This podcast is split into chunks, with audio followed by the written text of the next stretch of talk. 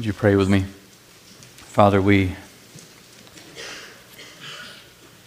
come to your word this morning and ask God that you would speak powerfully to us through it. God, I just thank you so much for your people. God, what a blessing it is to hear the voices of your people praising your name. God, you're good to us in so many ways.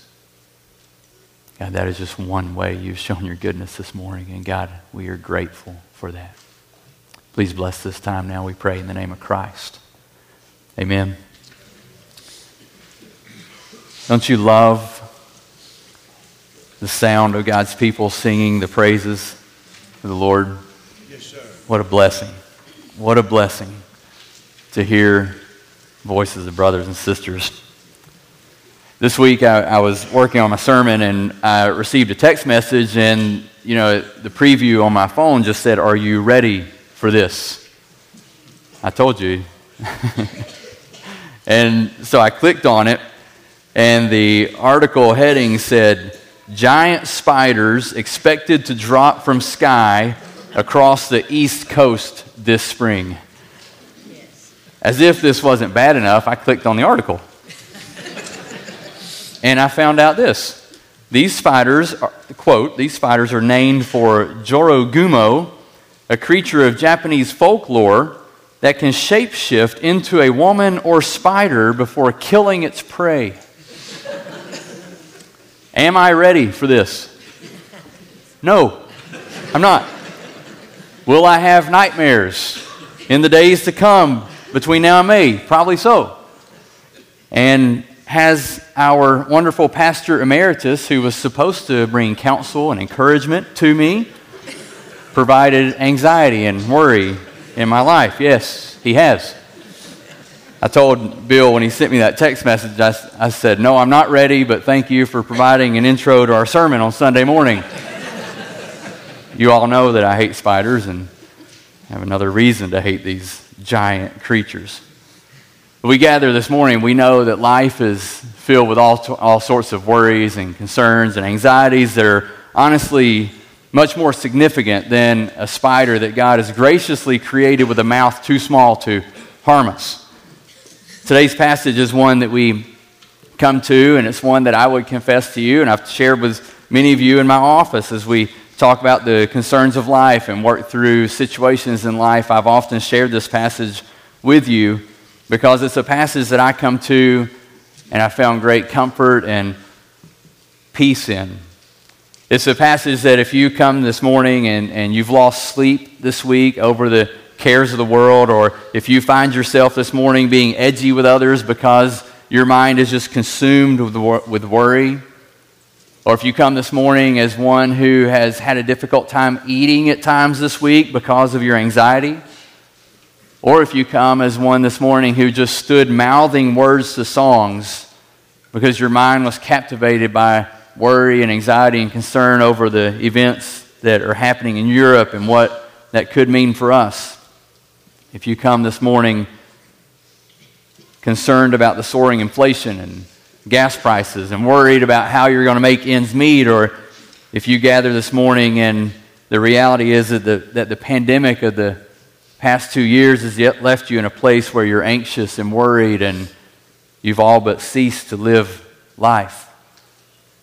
If that's you this morning, then I believe that this passage that we come to is a, a cool drink of water for your thirsty soul.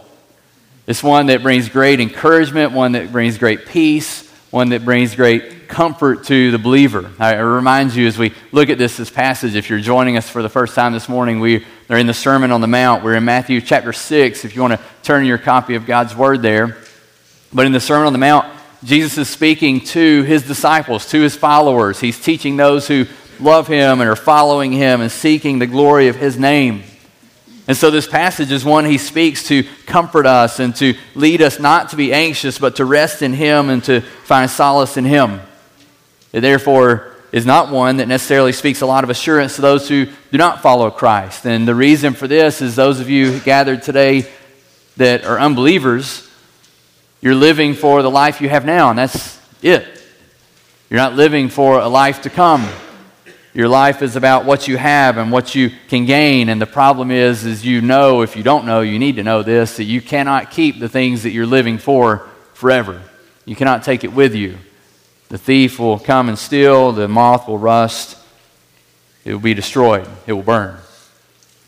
And so living for this life now brings great anxiety and stress. But the Lord reminds us not to live just for the life we have now. There's more to it than that. And that's what He speaks to us in this passage this morning. Hear the word of the Lord this morning Matthew chapter 6, beginning in verse 25. Therefore, I tell you, do not be anxious about your life, what you will eat or what you will drink, nor about your body, what you will put on. Is not life more than food, and the body more than clothing? Look at the birds of the air. They neither sow nor reap nor gather into barns, and yet your heavenly Father feeds them. Are you not of more value than they? And which of you, by being anxious, can add a single hour to his span of life? And why are you anxious about clothing? Consider the lilies of the field, how they grow, that they neither toil nor spin. Yet I tell you, even Solomon in all his glory was not arrayed like one of these. But if God so clothes the, gla- the grass of the field, which today is alive and tomorrow is thrown into the oven, will he not much more clothe you, O you of little faith?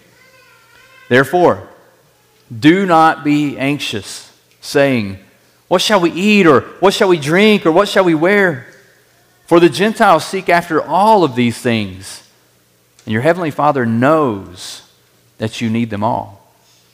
But seek first the kingdom of God and his righteousness, and all these things will be added to you. Therefore, do not be anxious about tomorrow, for tomorrow will be anxious for itself. Sufficient for the day is its own trouble. When Jesus begins this passage, we, we need to be reminded of, of key words as we read Scripture. And he begins with an important word. He begins with the word therefore. And as you know, many of you in here know that when you see therefore, you need to know what it's there for, right?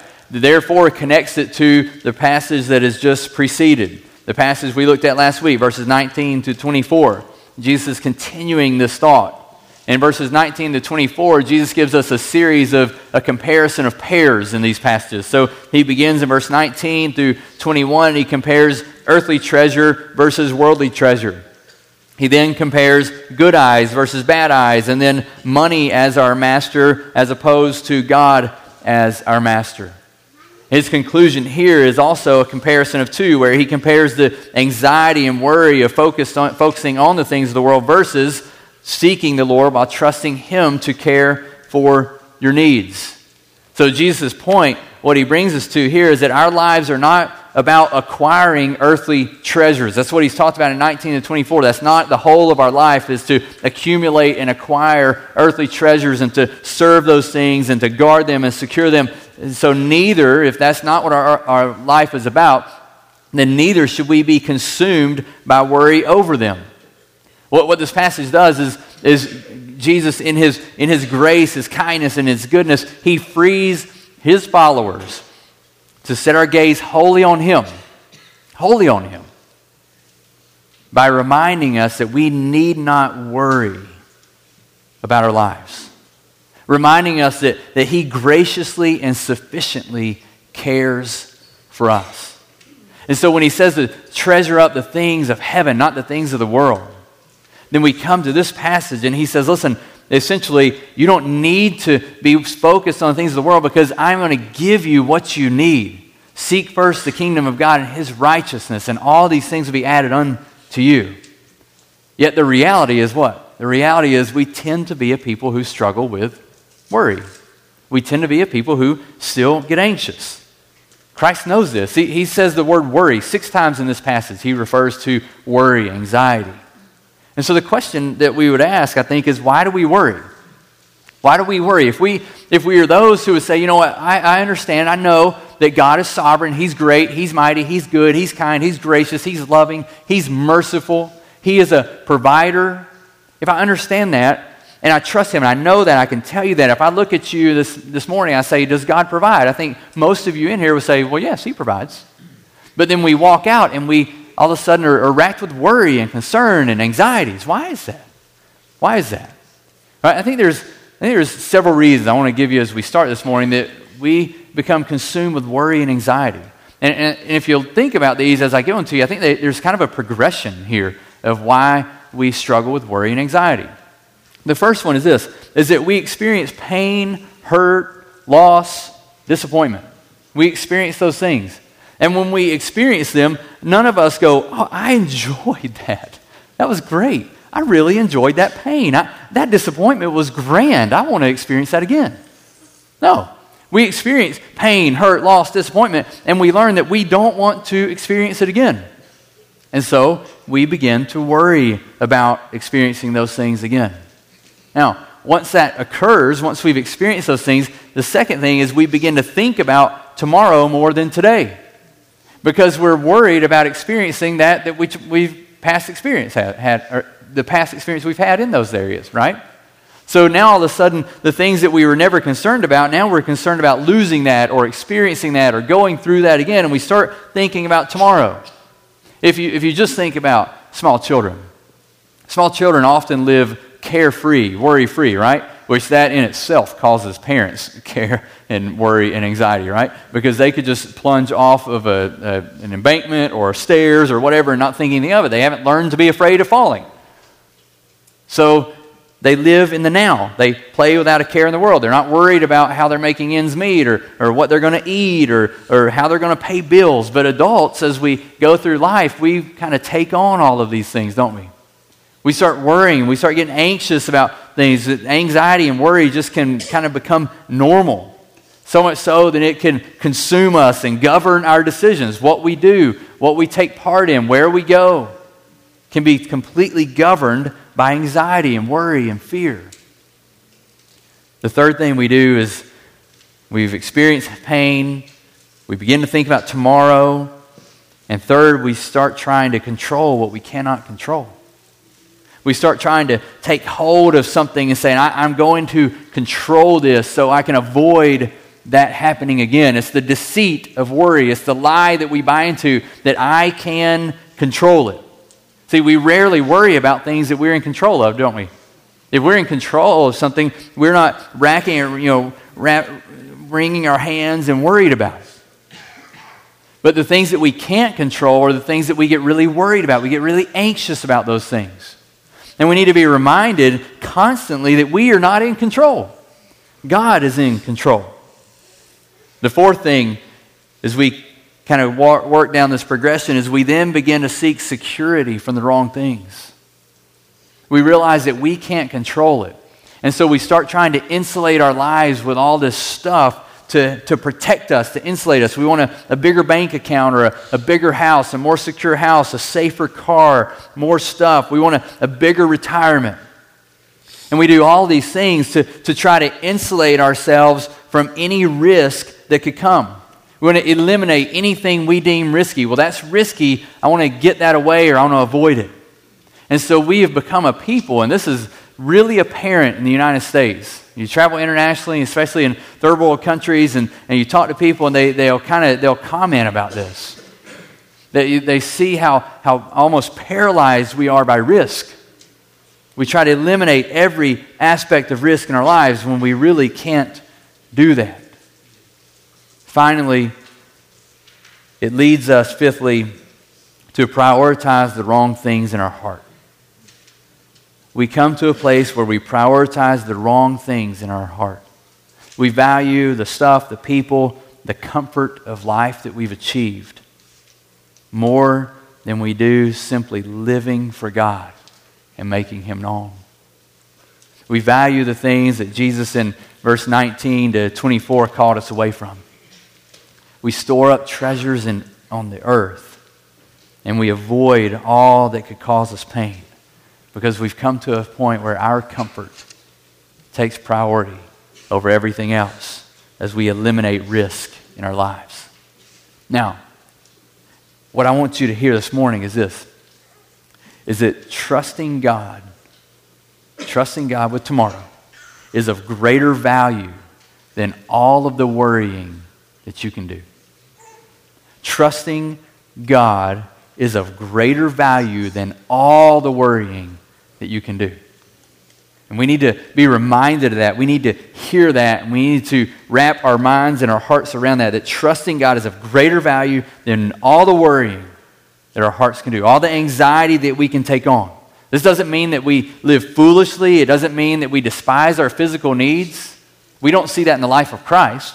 We don't see him living in a way that was just in utter foolishness. We don't see him living in a way that just despised his physical needs and forsook all that. No, what it means is that, that we need to learn to walk in wisdom and faith. It means we need to uh, learn how that balances out. How does that work out? How, what does it look like to walk in wisdom, to apply the knowledge that we have been given by the Lord to circumstances around us, but yet also walking in faith with the Lord, trusting Him, not trusting ourselves to control the things that we can't control. We walk in wisdom and faith. It also means that we have to know the line between concern and anxiety concern and anxiety. There are things that we certainly would be concerned about, but that does not mean that we need to be consumed by worry and anxiety over those things. It means that we must not live in a way in which we allow fear to be greater than faith.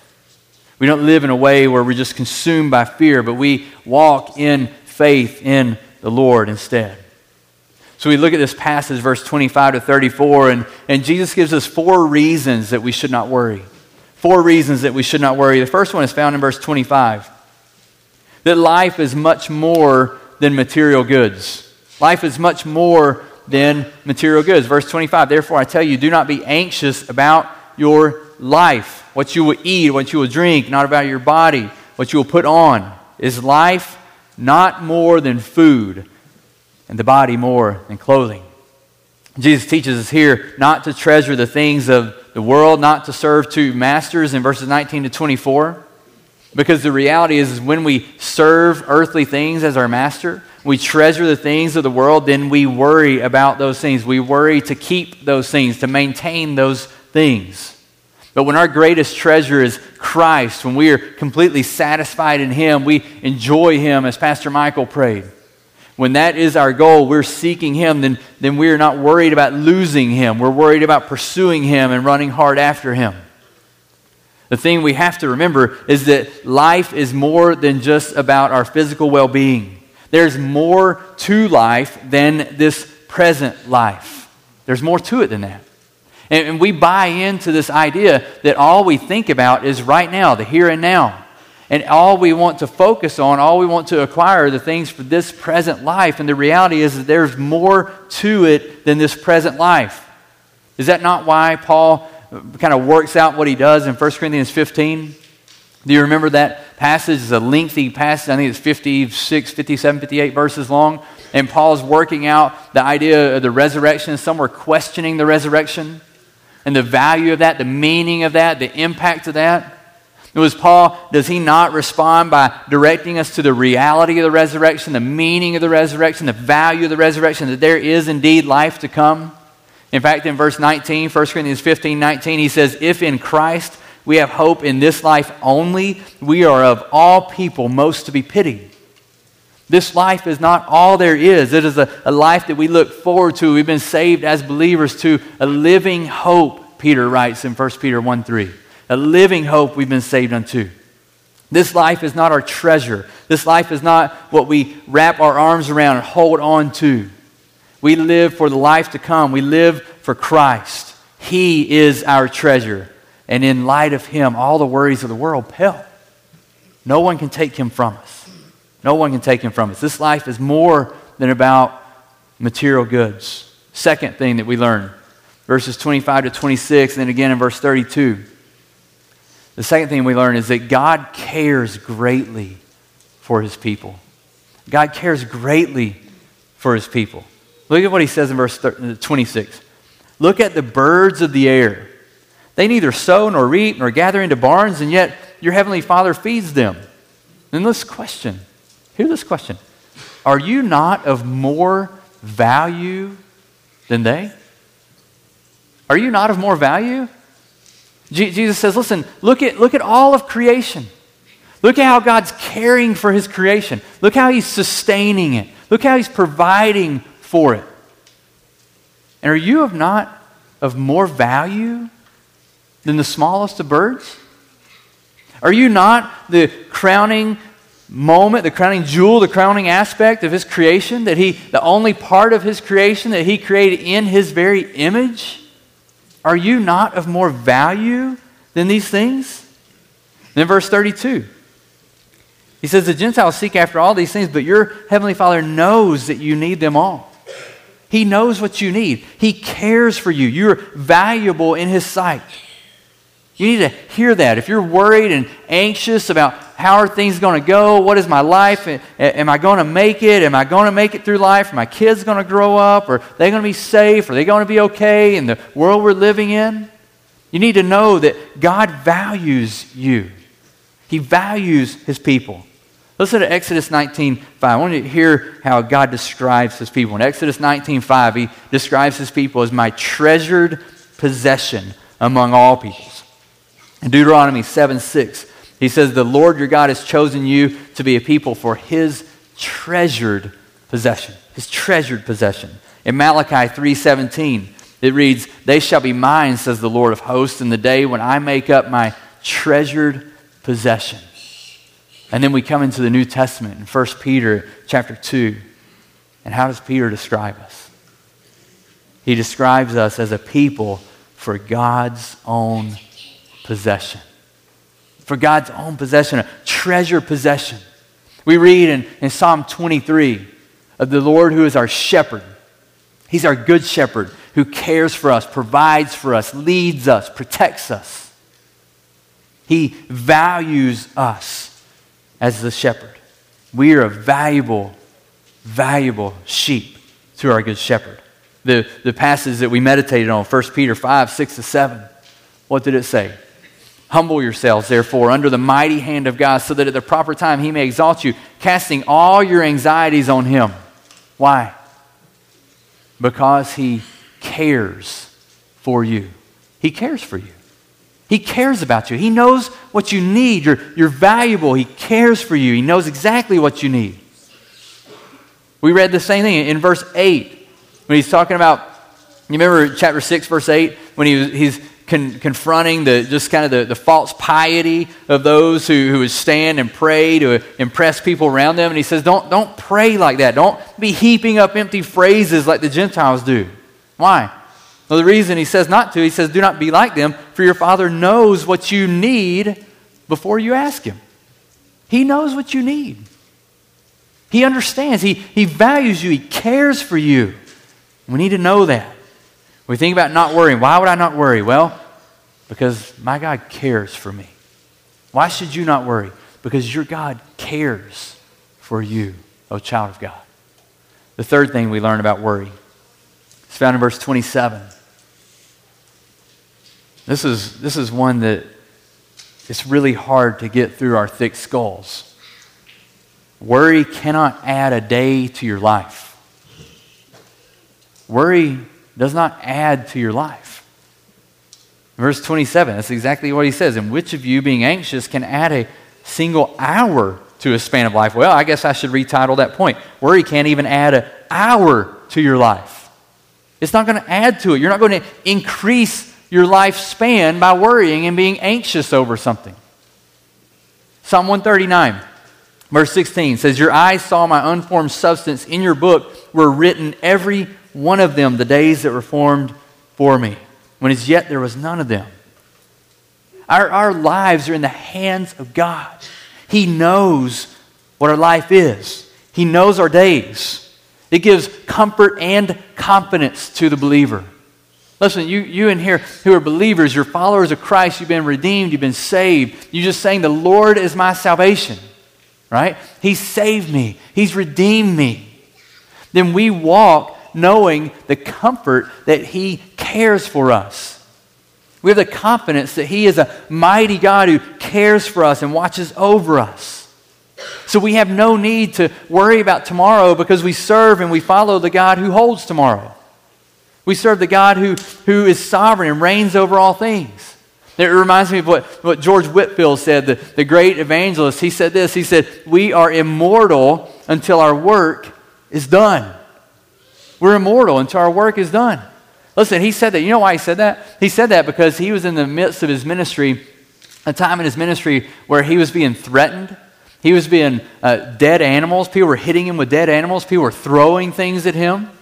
He came off from preaching one day and, and he felt something brush the, the back of his, his, his, hair there. And he turned around and a guy had taken a swipe at him with a sword, and one of his helpers had kind of deflected it to save his life. People were saying, Hey, Whitefield, you need to step back, man. You need to take a step back from ministry. Whitefield never let up. Why?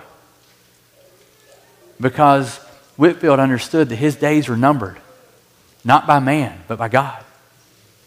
Whitefield ministered and lived in light of a God who values him and cares for him, a God who is greater than situations. And he said, We are immortal until our work is done, so I will not let up. I will continue to press on and preach the gospel, knowing that God is watching over me. We need to remind ourselves the futility of worry. The, the reality is that you may very well worry yourself to death, but you'll never worry yourself to life. It's just not going to happen. Life is not added by worry. So, so you have a, a choice to make.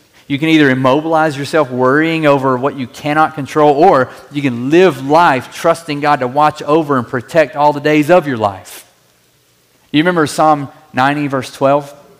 You've, you've probably heard this verse in the past. Psalm 90, 12 says, Teach us to number our days that we may gain a heart of wisdom. It doesn't say, Teach us to number our days that we may gain a heart of worry. Doesn't say to number our days so that we can get anxious over them and say, Oh Lord, I want to add to my days. I need to, I need to try to prevent all this risk. I need to insulate myself. I need to acquire more things to protect myself. I need to avoid doing something that could cause me harm. I need to, I need to, I need to, I need to, I need to, I need to. I'm just worried, Lord. I'm, I'm worried. No, he says, teach us to number our days that we might gain a heart of wisdom. That we might live in light of the fact that we serve a mighty God who rules over all things trusting in Him. Which brings us to the fourth point that we learn in, in this passage. Verse 32 God's character invites trust. God's character invites trust. The undergirding theme of this passage is that God is sovereign, good, and wise. Three aspects of his character that we come back to over and over and over again. That God is good, sovereign, and wise, that he is in control. He knows what you need. He acts on your behalf even when you don't realize it. Verse 32, he says, The Gentiles seek after all these things. Your heavenly Father knows that you need them all. He knows that you need them all. There, there, you see the, the sovereignty, the goodness, and the, the, the wisdom of the Lord here. We see Heavenly Father first. He is sovereign, He reigns, He's seated on His throne in heaven, He's supreme.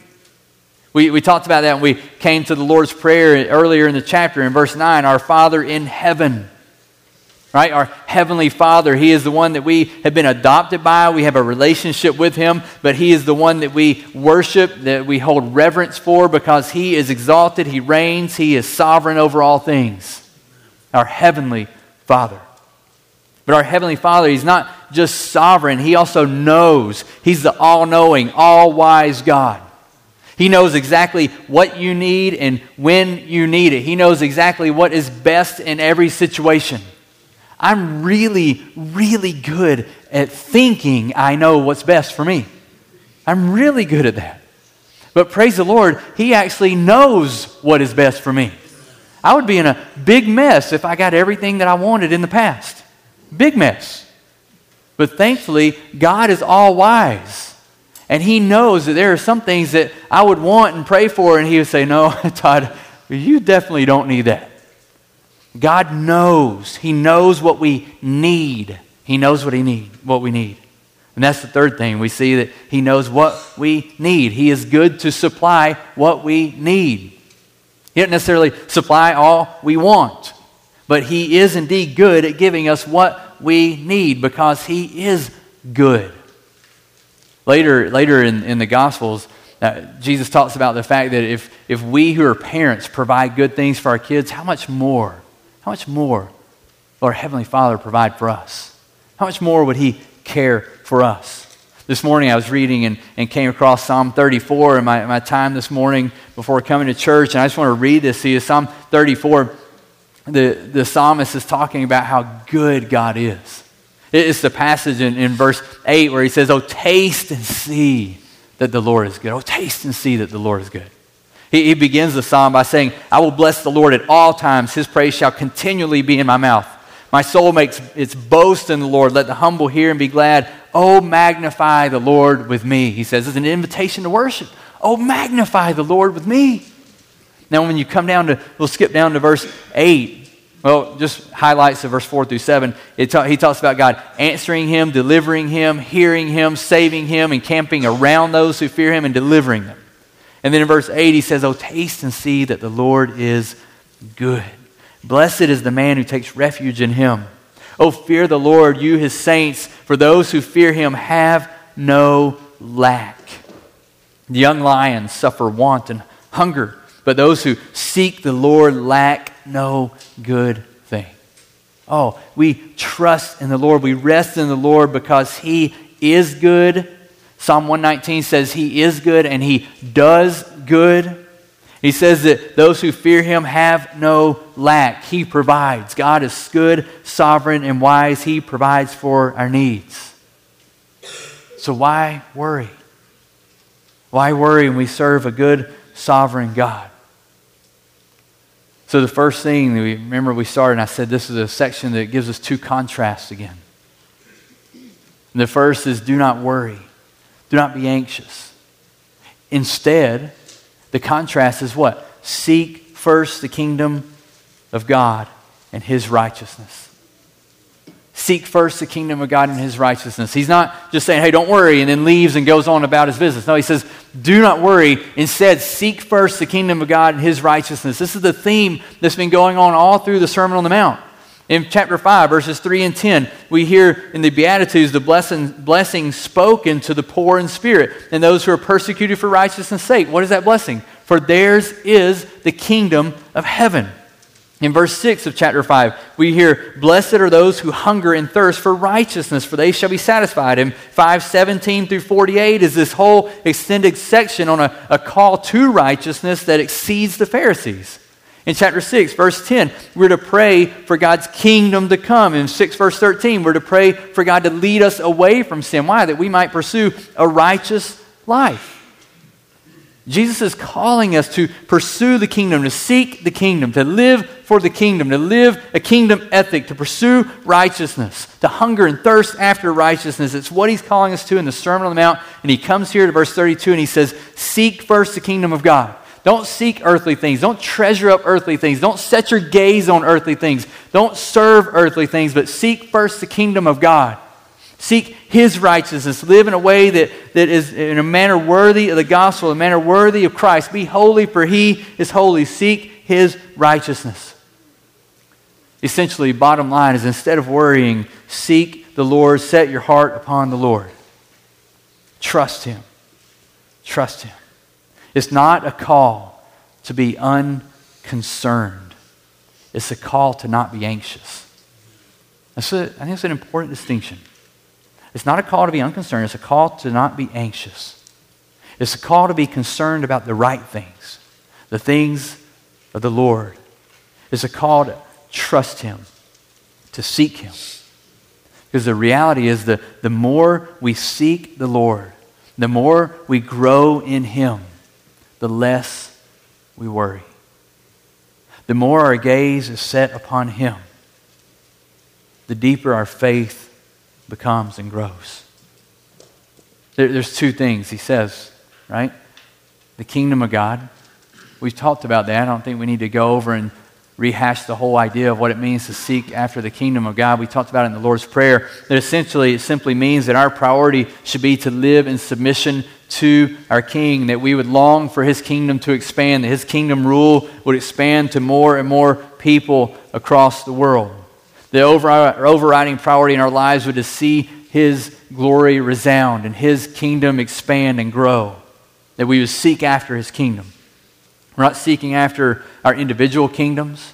We're not seeking after a kingdom of Grace Baptist Church to make this the greatest and biggest church that everybody around the globe knows. No, we're after the kingdom of God. We're seeking after the kingdom of God. And secondly, the righteousness of God. We seek after the righteousness of God. Blessed are they who hunger and thirst for righteousness, we talked about. Again, we don't need to elaborate that on here.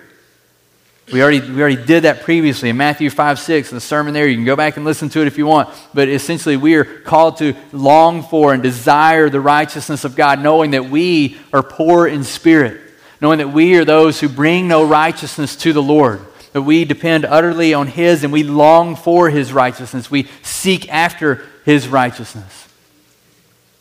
This set in the context of Romans 3 21 to 22, this, that, that informs so much of the New Testament. But now the righteousness of God has been manifested apart from the law, the righteousness of God through faith in Jesus Christ for all who believe. Righteousness does not come apart from Christ. If you're here and you're an unbeliever, then you need to know that seeking after the righteousness of God only comes through Christ. It only comes through Christ. And so, the, the appeal of Scripture, the appeal of those of us in here this morning that are believers would be to turn your life to Christ, to turn from sin, and to trust Him in faith. Call upon the name of the Lord. Scripture says that all who call on the name of the Lord will be saved. And so, we would ask you, we would beg of you, we'd encourage you to call upon the name of the Lord. Listen, the instructions of this passage are a lot easier when we do them both. That's something I've learned in my life.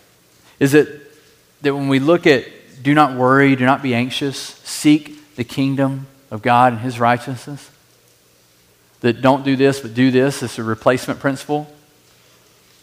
We think about that. It's a lot easier if we do them both. It's very difficult not to worry if that's my only action. If, if I just say, hey, don't, don't worry about this, and, and it's, oh, okay, and that's it. It's, it would be like me saying, don't think about the pink elephant in the room, and we all think about it, or don't think about the bug that's in your hair, right? We're all thinking about, do I have a bug in my hair? We're all thinking about a pink elephant. But instead, if, if we don't just not do that, but instead we seek after the kingdom of heaven, we don't be anxious, don't worry, but seek after the Lord. And it's much easier to do that. It's much easier to do that. It's difficult to seek the kingdom of God. It's difficult to live righteously if we're consumed with worry. But if we forsake worry and pursue Christ, then it's much easier. The reality is that some of you come and, and you're sitting here this morning, and, and this is just a passage that is, is kind of resonating. And, and if you're like me, there are times when I read this passage and I'm just convicted. Because the reality is, I read this passage knowing that I tend to be a what ifer. I tend to worry. I tend to be anxious. And I read this passage and, and I'm convicted. And maybe today that's you. You come and you're in this struggle of faith. You're in this crisis of belief. And, and this passage is calling you to look and go, Will I really trust the Lord? Or am I going to, to continue to wring my hands and try to take things into my hands and try to control the things I can't control? And what you need to be reminded of is that your God Christian, your God is greater than any situation of life, any care of life that you can confront. I, I, I would just ask you is, is, the God who worked out his perfect plan in Joseph's life, Joseph's life, even when his brothers deceived him, betrayed him, sold him into slavery, is this God not able to work out his perfect plan in your current predicament, whatever it is? Do you really think that your plan is more complicated, more tragic, more difficult than Joseph's? Would you really say, well, he probably didn't have the wisdom to do that? Would you say this morning that the God who used just 300 men of Gideon to defeat the Midianites is not great enough to protect you from whatever is causing you anxiety? Would you say this morning that the God who made the lame walk, the blind see, the lepers clean, is not great enough to care for you and the physical ailments that you're confronting? Would you say that the God who has promised to use all things for the good of those who love him or are called according to his purpose is not powerful enough to use the sickness and suffering that you're going through right now for your own good and for the good of others and the glory of his name? Would you say that the, the God who fed the 5,000 with fish and loaves is not great enough to provide for the needs of your family as inflation rises and gas prices shoot up? Would you say that the God who created life, defeated death, and promises eternal life to all who believe in him is not strong enough to guard your life today so that you can actually live life as he's called you to live? Is the, the God who saved Saul, the persecutor, in his timing, not wise enough and good enough and powerful enough to save the person that you're praying for day in and day out to be saved? We serve a great and a mighty God. We serve a God good enough and kind enough and caring enough that looks to us and says, Don't worry. Don't be anxious. Seek first my kingdom and my righteousness. And all these things will be added unto you. All these things will be taken care of. We, we need to develop what James Montgomery Boice called a, a, a conditioned reflex a conditioned reflex, to, to turn to God in faith because worry comes, concerns come. We're, we're going we're gonna wrap up this sermon in a moment. We're going to sing. We're going to do a really brief members meeting. We're going to leave. We're going to go eat lunch. And probably at lunch, something's going to hit you or you're going to talk about something. And it's like your, your worry sirens are like, worry, worry, worry, worry. They're all over the place, right? Right after talking about this.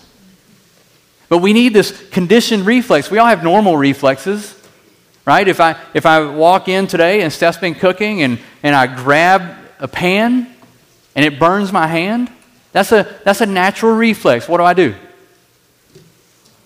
Right? This isn't rocket science. That's a natural reflex. I don't go, you know, what's that? No. When I feel it, I pull my hand off. But we need a condition reflex. What is a condition reflex? A condition reflex would be like when you're going down the road and you see an octagon painted red. What do you do?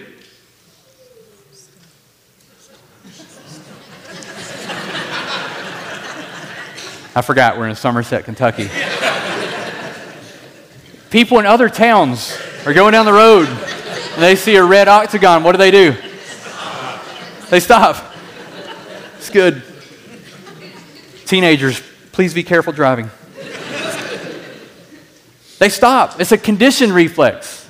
Why? Because we've been taught when we see a red octagon, when we see that, we know to slow down, we know to stop.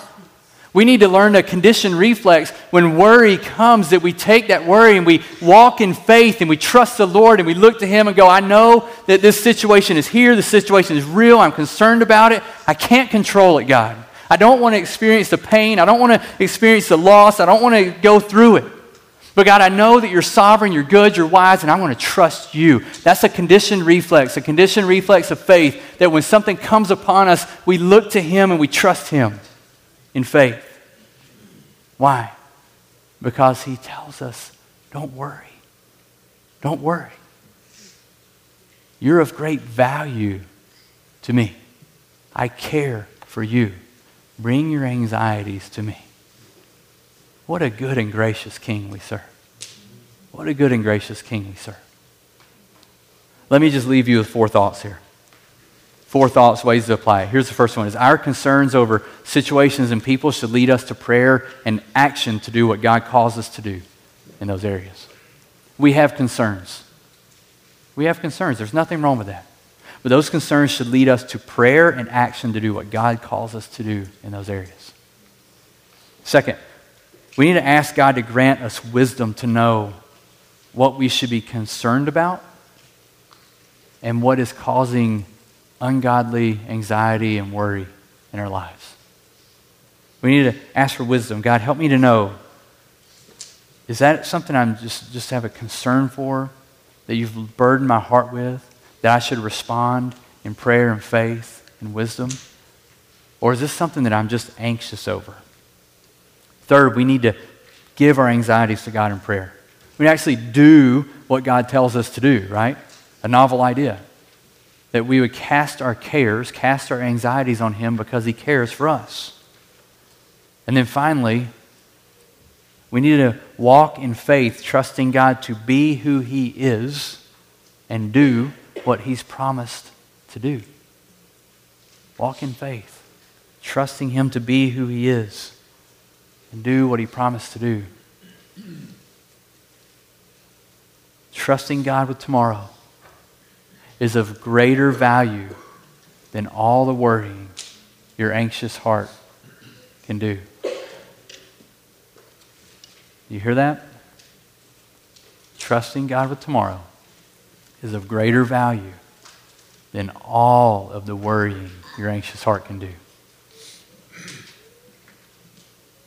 Matthew 6, verse 34 Therefore, do not be anxious about tomorrow, for tomorrow will be anxious for itself. Sufficient for the day is its own trouble. Let's pray.